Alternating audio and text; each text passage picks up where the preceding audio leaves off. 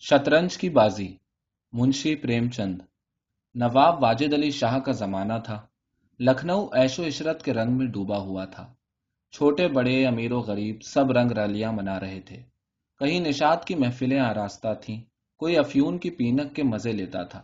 زندگی کے ہر ایک شعبے میں رندی و مستی کا زور تھا۔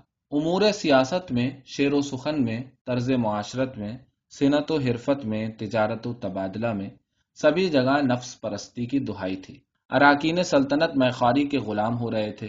شعرا بوس و کنار میں مست، اہل حرفا کلا بتو اور چکن بنانے میں، اہل سیف تیتر بازی میں، اہل روزگار سرما و مسی عطر و تیل کی خرید و فروخت کا دل دادا۔ غرض سارا ملک نفس پروری کی بیڑیوں میں جکڑا ہوا تھا۔ سب کی آنکھوں میں ساغر و جام کا نشہ چھایا ہوا تھا۔ دنیا میں کیا ہو رہا ہے؟ علم و حکمت کے کن کن ایجادوں میں مصروف ہے۔ بہرو بر پر مغربی اقوام کس طرح حاوی ہوتی جاتی ہیں، اس کی کسی کو خبر نہ تھی۔ بٹیر لڑ رہے ہیں، تیتروں میں پالیاں ہو رہی تھیں، کہیں چوسر ہو رہی ہے۔ پوبارہ کا شور مچا ہوا ہے، کہیں شطرنج کے مار کے چھڑے ہوئے ہیں۔ فوجیں زیر و زبر ہو رہی ہیں، نواب کا حال اس سے بھی بدتر تھا۔ ہاں گتوں اور تالوں کی ایجاد ہوتی تھی۔ حز نفس کے لیے نئے لٹکے، نئے نئے نسخے سوچے جاتے تھے۔ یہاں تک کہ فقرا خیرات کے پیسے پاتے تو روٹیاں خریدنے کے بجائے مدک اور چنڈو کے مزے لیتے تھے۔ رئیس زادے حاضل جوابی اور بزلہ سنجی کی تعلیم حاصل کرنے کے لیے ارباب نشاد سے قلم بند کرتے تھے۔ فکر کو جولا، عقل کو رسا اور ذہن کو تیز کرنے کے لیے شطرنج کیمیا سمجھا جاتا تھا۔ اب بھی اس قوم کے لوگ کہیں کہیں موجود ہیں جو اس دلیل کو بڑے شد و مت سے پیش کرتے ہیں۔ اس لیے اگر مرزا سجاد علی اور میر روشن علی اپنی زندگی کا بیشتر حصہ عقل کو تیز کرنے میں صرف کیا کرتے تھے تو کسی زی فہم کو اعتراض کرنے کا موقع نہ تھا۔ ہاں جوہلا انہیں جو چاہیں سمجھیں۔ دونوں صاحبوں کے پاس موروسی جاگیریں تھیں۔ فکر معاش سے آزاد تھے۔ آخر اور کرتے ہی کیا؟ طلوع سحر ہوتے ہی دونوں صاحب ناشتہ کر کے بسات پر بیٹھ جاتے۔ مہرے بچھا لیتے اور عقل کو تیز کرنا شروع کر دیتے۔ پھر انہیں خبر نہ ہوتی تھی کہ کب دوپہر ہوا، کب سپہر اور کب شام۔ گھر سے بار بار آدمی آ کر کہتا تھا، کھانا تیار ہے؟ یہاں سے جواب ملتا تھا، چلو آتے ہیں۔ دسترخوان بچھاؤ۔ مگر شطرنج کے سامنے قورمے اور پلاؤ کے مزے بھی پھیکے تھے۔ یہاں تک کہ باورچی مجبور ہو کر کھانا کمرے میں ہی رکھ جاتا تھا۔ اور دونوں دوست دونوں کام ساتھ ساتھ کر کے اپنی باریک نظری کا ثبوت دیتے تھے۔ کبھی کبھی کھانا رکھا ہی رہ جاتا۔ اس کی یاد ہی نہ آتی تھی۔ مرزا سجاد علی کے مکان میں کوئی بڑا بوڑھا نہ تھا۔ اس لیے انہی کے دیوان خانے میں مار کا آرائیاں ہوتی تھیں۔ مگر اس کے یہ معنی نہیں ہے کہ مرزا کے گھر کے اور لوگ اس مشغلے سے خوش تھے۔ ہرگز نہیں۔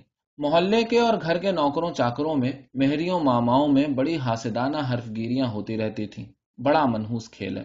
گھر کو تباہ کر کے چھوڑتا ہے۔ خدا نہ کرے کہ کسی کو اس کی چاٹ پڑے۔ آدمی نہ دین کے کام کا رہتا ہے، نہ دنیا کے کام کا۔ بس اسے دھوبی کا کتا سمجھو۔ گھر کا نہ گھاٹ کا۔ برا مرض ہے۔ ستم یہ تھا کہ بیگم صاحبہ بھی آئے دن اس مشغلے کے خلاف سدائے احتجاج بلند کرتی رہتی تھی۔ حالانکہ انہیں اس کے موقع مشکل سے ملتے۔ وہ سوتی ہی رہتی تھی کہ ادھر بازی جم جاتی تھی۔ رات کو سو جاتی تھی تب کہیں مرزا جی گھر میں آتے تھے۔ ہاں جلاہے کا غصہ داڑھی پر اتارا کرتی تھی نوکروں کو جھڑکیاں دیا کرتی۔ کیا میاں نے پان مانگے ہیں؟ کہہ دو آ کر لے جائیں۔ کیا پاؤں میں مہندی لگی ہوئی ہے؟ کیا کہا؟ ابھی کھانے کی فرصت نہیں ہے۔ کھانا لے جا کر سر پر پٹک دو۔ کھائیں یا کتوں کو کھلائیں، یہاں ان کے انتظار میں کون بیٹھا رہے گا؟ مگر لطف یہ تھا کہ انہیں اپنے میاں سے اتنی شکایت نہ تھی جتنی میر صاحب سے۔ وہ میر صاحب کو نکھٹو، بگاڑو، ٹکڑے خور وغیرہ ناموں سے یاد کیا کرتی تھی شاید مرزا جی بھی اپنی بریت کے اظہار میں سارا الزام میر صاحب ہی کے سر ڈال دیتے تھے۔ ایک دن بیگم صاحبہ کے سر میں درد ہونے لگا تو ماما سے کہا، جا کر مرزا جی کو بلا لا، کسی حکیم کے یہاں سے دوا لا دیں۔ دوڑ جلدی کر سر پھٹا جاتا ہے۔ ماما گئی تو مرزا جی نے کہا، چل ابھی آتے ہیں۔ بیگم صاحبہ کو اتنی تاپ کہا کہ ان کے سر میں درد ہو اور میاں شطرنج کھیلنے میں مصروف ہوں۔ چہرہ سرخ ہو گیا اور ماما سے کہا، جا کر کہہ دو کہ ابھی چلیے، ورنہ وہ خود حکیم صاحب کے پاس چلی جائیں گی۔ کچھ ان کے آنکھوں دیکھا راستہ نہیں ہے۔ مرزا جی بڑی دلچسپ بازی کھیل رہے تھے۔ دو ہی کشتیوں میں میر صاحب کی مات ہوئی جاتی تھی۔ بولے، کیا ایسا دم لبوں پر ہے؟ ذرا صبر نہیں آتا۔ حکیم صاحب چھو منتر کر دیں گے کہ ان کے آتے ہی آتے درد سر رفا ہو جائے گا۔ میر صاحب نے فرمایا، ارے جا کر سن ہی آئیے نا، عورتیں نازک مزاج ہوتی ہی ہیں۔ مرزا جی نے کہا ہاں کیوں نہ چلا جاؤں؟ دو کشتیوں میں میر صاحب کی مات ہوئی جاتی ہے۔ میر صاحب جی اس بھروسے نہ رہیے گا۔ وہ چال سوچی ہے کہ آپ کے مہرے دھرے کے دھرے رہ جائیں گے۔ میر صاحب نے کہا، پر جائیے، سن آئیے۔ کیوں خام خاں ذرا سی بات کے لیے ان کا دل دکھائیے گا؟ مرزا جی نے کہا جی چاہتا ہے، اسی بات پر مات کر دوں۔ میر صاحب نے کہا، میں کھیلوں گا ہی نہیں، آپ پہلے جا کر سنائیں مرزا جی نے کہا، ارے یار، جانا پڑے گا حکیم کے یہاں۔ درد ورد خاک نہیں ہے، مجھے دیکھ کرنے کا ہیلا ہے۔ میر صاحب نے کہا، کچھ بھی ہو، ان کی خاطر کرنی ہی پڑے گی۔ مرزا جی نے کہا اچھا ایک چال اور چل لوں میر صاحب نے کہا، ہرگز نہیں، جب تک آپ سن نہ آئیں گے، مہروں کو ہاتھ نہ لگاؤں گا۔ مرزا صاحب مجبور ہو کر اندر گئے تو بیگم صاحبہ نے کراہتے ہوئے کہا، تمہیں نگوڑا شطرنج اتنا پیارا ہے کہ چاہے کوئی مر بھی جائے، پر اٹھنے کا نام نہیں۔ شطرنج ہے کہ میری سوکن ہے۔ نوج کوئی تم جیسا نر مہیا ہو۔ مرزا نے کہا، کیا کروں؟ میر صاحب مانتے ہی نہ تھے۔ بڑی مشکلوں سے گلا چھڑا کر آیا ہوں۔ بیگم نے کہا، کیا جیسے خود نکھٹو ہیں، ویسے ہی دوسروں کو سمجھتے ہیں۔ ان کے بھی تو بال بچے ہیں کہ سب کا سفایا کر دیا مرزا نے کہا، بڑا لگتی آدمی ہے جب آ کر سر پر سوار ہو جاتا ہے تو مجبور ہو کر مجھے بھی کھیلنا ہی پڑتا ہے بیگم نے کہا، دھتکار کیوں نہیں دیتے کتے کی طرح مرزا نے کہا، سبحان اللہ، برابر کے آدمی ہیں۔ عمر میں، رتبے میں مجھ سے دو انگل اونچے، ملاحظہ کرنا ہی پڑتا ہے۔ بیگم نے کہا، تو میں ہی دھتکارے دیتی ہوں، ناراض ہو جائیں گے، کون میری روٹیاں چلاتے ہیں؟ رانی روٹے گی، اپنا سہاگ لے گی۔ ماما سے کہا اب باسی شطرنج اٹھا لا۔ میر صاحب سے کہہ دینا، میاں اب نہ کھیلیں گے، آپ تشریف لے جائیں۔ اب پھر منہ نہ دکھائیے گا۔ مرزا نے کہا، ہائے ہائے، کہیں ایسا غضب نہ کرنا۔ کیا زلیل کراؤ گی؟ ٹھہر عباسی، کم بخت کہاں دوڑی جاتی ہے؟ بیگم نے کہا، جانے کیوں نہیں دیتے؟ میرا لہو خون پیے جو روکے۔ اچھا اسے روک لیا۔ مجھے روک لو تو جانوں۔ یہ کہہ کر بیگم صاحبہ خود جھلائی ہوئی دیوان خانے کی طرف چلی۔ مرزا جی کا چہرہ فق ہو گیا۔ ہوائیاں اڑنے لگی بیوی کی منتیں کرنے لگے خدا کے لیے تمہیں شہید کربلا کی قسم۔ میری ہی میت دیکھے جو ادھر قدم رکھے۔ لیکن بیگم صاحبہ نے ایک نہ مانی۔ دیوان خانے کے دروازے تک گئیں۔ یکایک نامحرم کے روبرو بے نقاب جاتے ہوئے پیر رک گئے۔ وہیں سے اندر کی طرف جھانکا۔ اس نے اتفاق سے کمرہ خالی تھا۔ میر صاحب نے حسب ضرورت دو چار موہرے تبدیل کر دیے تھے۔ اس وقت اپنی صفائی جتانے کے لیے باہر چبوترے پر چہل قدمی کر رہے تھے۔ پھر کیا تھا؟ بیگم صاحبہ کو منہ مانگی مراد ملی۔ اندر پہنچ کر بازی الٹ دی۔ موہرے کچھ تخت کے نیچے پھینکے، کچھ باہر۔ تب دروازہ اندر سے بند کر کے کنڈی لگا دی۔ میر صاحب دروازے پر تو تھے ہی۔ موہرے باہر پھینکے جاتے دیکھے، پھر چوڑیوں کی جھنکار سنی تو سمجھ گئے بیگم صاحبہ بگڑ گئیں۔ چپکے سے گھر کی راہ لی۔ مرزا نے بیگم صاحبہ سے کہا، تم نے غصب کر دیا۔ بیگم نے کہا، اب منہ ادھر آئے تو کھڑے کھڑے نکال دوں۔ گھر نہیں، چکلا سمجھ لیا ہے۔ اتنی لو، اگر خدا سے ہو تو ولی ہو جاتے۔ آپ لوگ تو شطرنج کھیلتے ہیں۔ یہاں چولہے چکی میں سر کھپاؤں۔ لونڈی سمجھ رکھا ہے۔ جاتے ہو حکیم صاحب کے یہاں کہ اب بھی تعمل ہے۔ مرزا جی گھر سے نکلے تو حکیم صاحب کے یہاں کے بدلے میر صاحب کے گھر پہنچے۔ تو معذرت آمیز لہجے میں بادل پردرد ماجرا کہہ سنایا۔ میر صاحب ہنس کر بولے اتنا تو میں اسی وقت سمجھ گیا تھا جب درد سر کا پیغام ماما لائی تھی کہ آج آثار اچھے نہیں ہیں، مگر بڑی غصہ ور معلوم ہوتی ہیں۔ اف اتنی تمکنت، آپ نے انہیں بہت سر چڑھا رکھا ہے۔ یہ مناسب نہیں۔ انہیں اس سے کیا مطلب کہ آپ باہر کیا کرتے ہیں؟ خانہ داری کا انتظام کرنا ان کا کام ہے۔ مردوں کی باتوں میں دخل دینے کا انہیں کیا مجال؟ میرے یہاں دیکھیے، کبھی کوئی چوم ہی نہیں کرتا۔ مرزا نے کہا، خیر اب یہ بتائیے، اب جماؤ کہاں ہوگا؟ میر نے کہا، اس کا کیا غم ہے؟ اتنا بڑا گھر پڑا ہوا ہے، بس یہیں جمے گی۔ مرزا نے کہا، لیکن بیگم صاحبہ کو کیسے مناؤں گا؟ جب گھر پر بیٹھا رہتا تھا، تب تو اتنی خفگی تھی۔ گھر سے چلا آؤں تو شاید زندہ نہ چھوڑے میر نے کہا اجی بکنے دیجیے دو چار دن میں خود بخود سیدھی ہو جائیں گی۔ ہاں آپ بھی ذرا تن جائیے۔ میر صاحب کی بیگم صاحبہ کسی وجہ سے میر صاحب کے گھر سے غائب رہنا ہی پسند کرتی تھی۔ اس لیے وہ ان کے مشغلہ تفریح کا مطلق گلا نہ کرتی تھی۔ بلکہ کبھی کبھی انہیں جانے میں دیر ہو جاتی یا کچھ الکساتے تو انہیں آگاہ کر دیا کرتی تھی ان وجہ سے میر صاحب کو گمان ہو گیا تھا کہ میری بیگم صاحبہ نہایت خلیق، متحمل مزاج اور عفت کیش ہیں۔ لیکن جب ان کے دیوان خانے میں بساط بچنے لگی اور میر صاحب کی دائمی موجودگی سے بیگم صاحبہ کی آزادی میں حرج پیدا ہونے لگا تو انہیں بڑی تشویش دامن گیر ہوئی۔ دن کے دن دروازہ جھانکنے کو ترس جاتی تھی۔ سوچنے لگی، کیوں کر یہ بلا سر سے ٹلے؟ ادھر نوکروں میں بھی یہ کانا پھوسی ہونے لگی۔ اب تک دن بھر پڑے پڑے خراٹے لیتے تھے۔ گھر میں کوئی آئے، کوئی جائے، ان سے مطلب تھا نہ سروکار۔ مشکل سے دو چار دفعہ بازار جانا پڑتا۔ اب آٹھوں پہر کی دھوس ہو گئی۔ کبھی پان لگانے کا حکم ہوتا، کبھی پانی لانے، کبھی برف لانے کا، کبھی تمباکو بھرنے کا۔ حقہ تو کسی دل جلے عاشق کی طرح ہر دم گرم رہتا تھا۔ سب جا کر بیگم صاحبہ سے کہتے حضور میاں کا شطرنج تو ہمارے جی کا جنجال ہو گیا۔ دن بھر دوڑتے دوڑتے پیروں میں چھالے پڑ جاتے ہیں۔ یہ بھی کوئی کھیل ہے کہ صبح کو بیٹھے تو شام کر دی۔ گھڑی دو گھڑی کھیل لیا، چلو چھٹی ہوئی۔ اور پھر حضور تو جانتی ہیں کہ کتنا منحوس کھیل ہے۔ جسے اس کی چاٹ پڑ جاتی ہے، کبھی نہیں پنپتا۔ گھر پر کوئی نہ کوئی آفت ضرور آتی ہے۔ یہاں تک کہ ایک کے پیچھے محلے کے محلے تباہ ہوتے دیکھے گئے ہیں۔ محلے والے ہر دم ہم ہی لوگوں کو ٹوکا کرتے ہیں۔ شرم سے گڑ جانا پڑتا ہے۔ بیگم صاحبہ کہتی، مجھے تو یہ کھیل خود ایک آنکھ نہیں بھاتا، پر کیا کروں؟ میرا کیا بس ہے؟ محلے میں دو چار بڑے بوڑھے تھے، وہ طرح طرح کی بدگمانیاں کرنے لگے۔ اب خیریت نہیں، ہمارے رئیسوں کا یہ حال ہے، تو ملک کا خدا ہی حافظ ہے۔ یہ سلطنت شطرنج کے ہاتھوں تباہ ہو گئی۔ لچھن برے ہیں۔ ملک میں واویلا مچا ہوا تھا۔ رعایا دن دہاڑے لٹتی تھی، پر کوئی اس کی فریاد سننے والا نہ تھا۔ دیہاتوں کی ساری دولت لکھنؤ میں کھچی چلی آتی تھی۔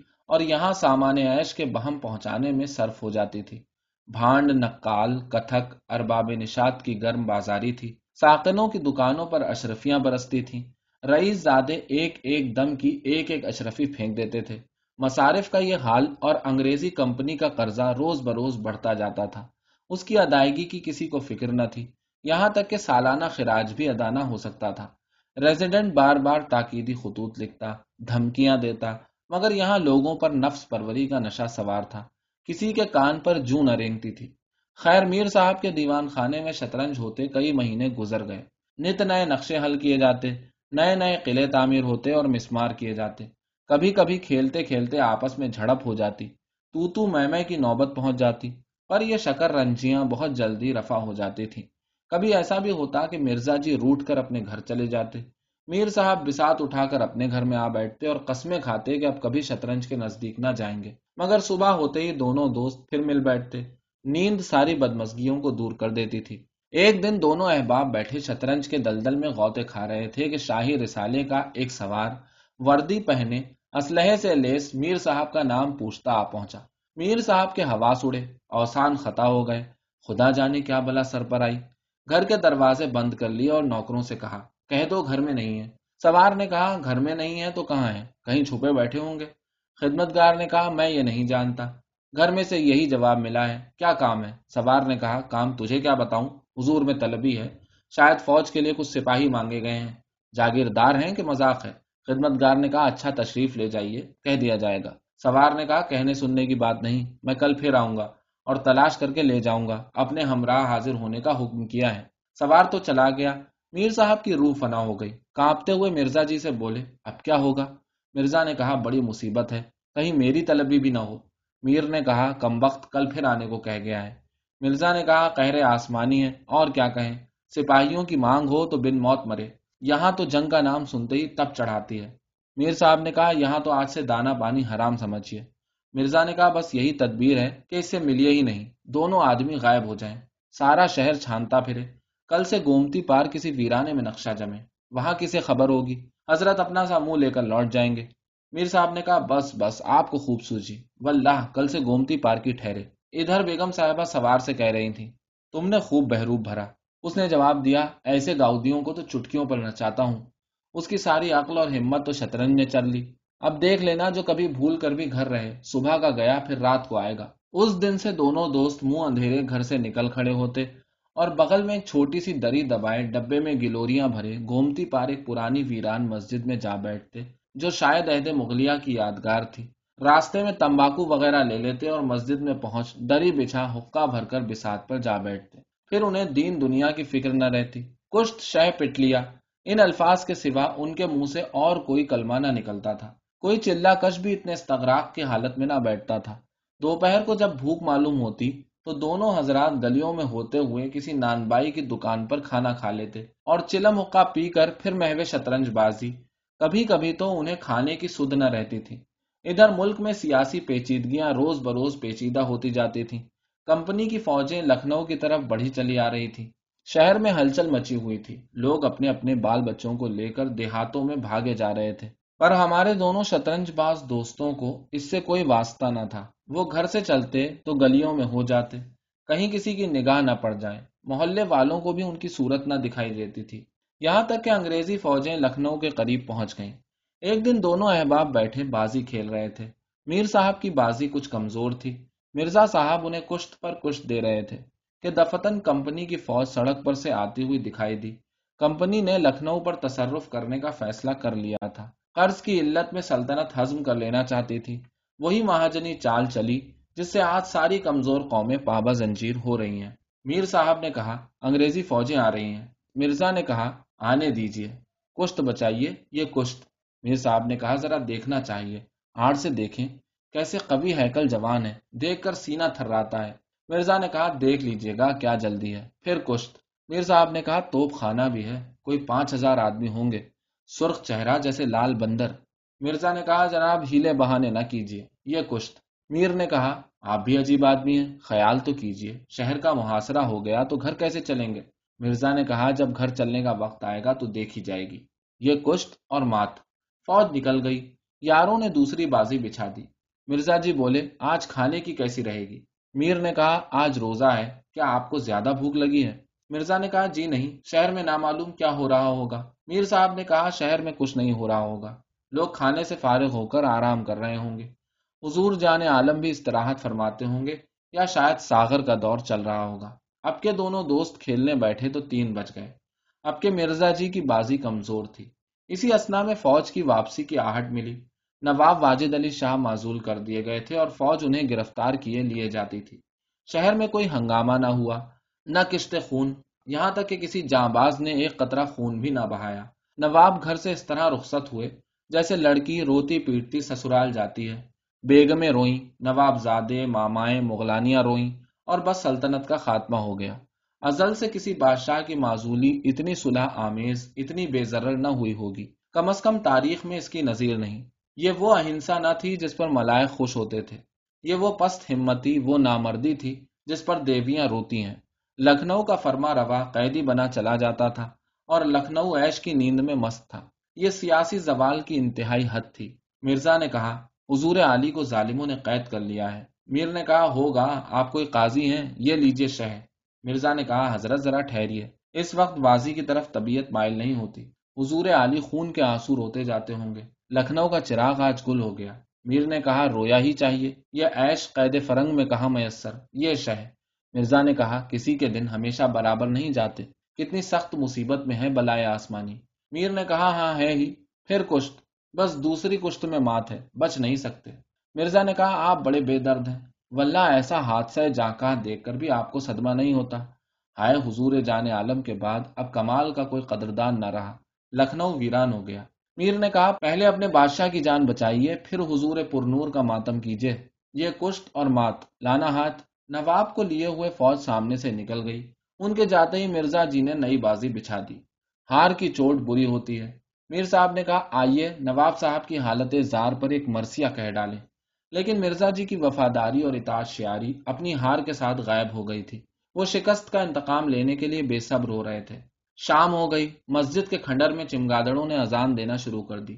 اب آبیلیں اپنے اپنے گھونسلوں سے چمٹ کر نماز مغرب ادا کرنے لگی پر دونوں کھلاڑی بازی پر ڈٹے ہوئے تھے۔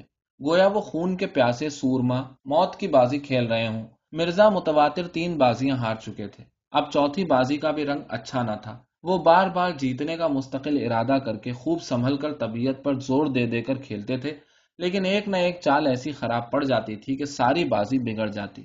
ادھر میر صاحب غزلیں پڑھتے تھے، ٹھمریاں گاتے تھے، چٹکیاں لیتے تھے، آوازیں کستے تھے، ضلع اور جگت میں کمال دکھاتے تھے۔ ایسے خوش تھے گویا کوئی دفینہ ہاتھ آ گیا ہے۔ مرزا صاحب ان کی خوش فہمیاں سن سن کر جھنجلاتے تھے اور بار بار تیوری چڑھا کر کہتے، آپ چال نہ تبدیل کیا کیجیے یہ کیا کہ چال چلے اور فوراً بدل دی۔ جو کچھ کرنا ہو، ایک بار خوب غور کر کے کیجیے جناب، آپ موہرے پر انگلی کیوں رکھے رہتے ہیں؟ موہرے کو بے لاگ چھوڑ دیا کیجیے جب تک چال کا فیصلہ نہ ہو جائے موہرے کو ہاتھ نہ لگایا کیجیے حضرت، آپ ایک چال آدھا آدھا گھنٹے میں کیوں چلتے ہیں؟ اس کی سند نہیں، جس کی ایک چال میں پانچ منٹ سے زیادہ لگے، اس کی مات سمجھی جائے۔ پھر آپ نے چال بدلی موہرا وہیں رکھ دیجیے میر صاحب کا فرزین پٹا جاتا تھا۔ بولے، میں نے چال چلی کب تھی؟ مرزا نے کہا، آپ کی چال ہو چکی ہے۔ خیریت اسی میں ہے کہ موہرا اسی گھر میں رکھ دیجیے میر صاحب نے کہا، اس گھر میں کیوں رکھوں؟ میں نے موہرے کو ہاتھ سے چھوا کب تھا؟ مرزا نے کہا، آپ قیامت تک موہرے کو نہ چھوئیں تو کیا چال ہی نہ ہوگی؟ فرزین پٹتے دیکھا تو دھاندلی کرنے لگے۔ میر صاحب نے کہا، دھاندلی آپ کرتے ہیں۔ ہار جیت تقدیر سے ہوتی ہے، دھاندلی کرنے سے کوئی نہیں جیتتا۔ مرزا نے کہا، یہ بازی آپ کی مات ہوگی۔ میر نے کہا، میری مات کیوں ہونے لگی؟ مرزا نے کہا، تو آپ موہرا اس گھر میں رکھ دیجیے جہاں پہلے رکھا تھا۔ میر نے کہا، وہاں کیوں رکھوں؟ نہیں رکھتا۔ مرزا نے کہا، آپ کو رکھنا پڑے گا۔ میر نے کہا، ہرگز نہیں۔ مرزا نے کہا، رکھیں گے تو آپ کے فرشتے، آپ کی حقیقت ہی کیا ہے؟ بات بڑھ گئی۔ دونوں اپنے ٹیک کے دھنی تھے۔ نہ یہ دبتا، نہ وہ۔ تکرار میں لا محالہ غیر متعلق باتیں ہونے لگتی ہیں۔ جن کا منشا ذلیل اور خفیف کرنا ہوتا ہے۔ مرزا جی نے فرمایا، اگر خاندان میں کسی نے شطرنج کھیلا ہوتا تو آپ آئین اور قاعدے سے واقف ہوتے۔ وہ ہمیشہ گھاس چھیلا کیے۔ آپ کیا کھا کر شطرنج کھیلیے گا؟ ریاست شاید دیگر ہے۔ جاگیر مل جانے سے کوئی رئیس نہیں ہو جاتا۔ میر صاحب نے کہا، گھاس آپ کے ابا جان چھیلتے ہوں گے۔ یہاں تو شطرنج کھیلتے پیڑیاں اور پشتے گزر گئیں۔ مرزا نے کہا اجی جائیے۔ نواب غازی الدین کے یہاں باورچی گیری کرتے کرتے عمر گزر گئی۔ اس طفیل میں جاگیر پا گئے۔ آج رئیس بننے کا شوق چڑھایا ہے۔ رئیس بننا دل لگی نہیں ہے۔ میر نے کہا، کیوں اپنے بزرگوں کے منہ میں کالک لگا رہے ہو؟ وہی باورچی رہے ہوں گے۔ ہمارے بزرگ تو نواب کے دسترخوان پر بیٹھتے تھے۔ ہم نوالا ہو، ہم پیالہ تھے۔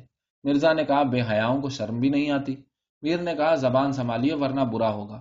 یہاں ایسی باتیں سننے کے عادی نہیں ہے کسی نے آگ دکھائی اور ہم نے دیا تلا ہوا ہاتھ۔ بھنڈار کھل گئے۔ مرزا نے کہا، آپ ہمارے حوصلے دیکھیں گے تو سنبھل جائیے، تقدیر آزمائی ہو جائے، ادھر یا ادھر۔ میر نے کہا، آ جاؤ، تم سے دبتا کون ہے؟ دونوں دوستوں نے کمر سے تلواریں نکالی۔ ان دنوں ادنا آلہ سبھی کٹار، خنجر، قبض، شیر پنجا باندھتے تھے۔ دونوں ایش کے بندے تھے، مگر بےغیرت نہ تھے۔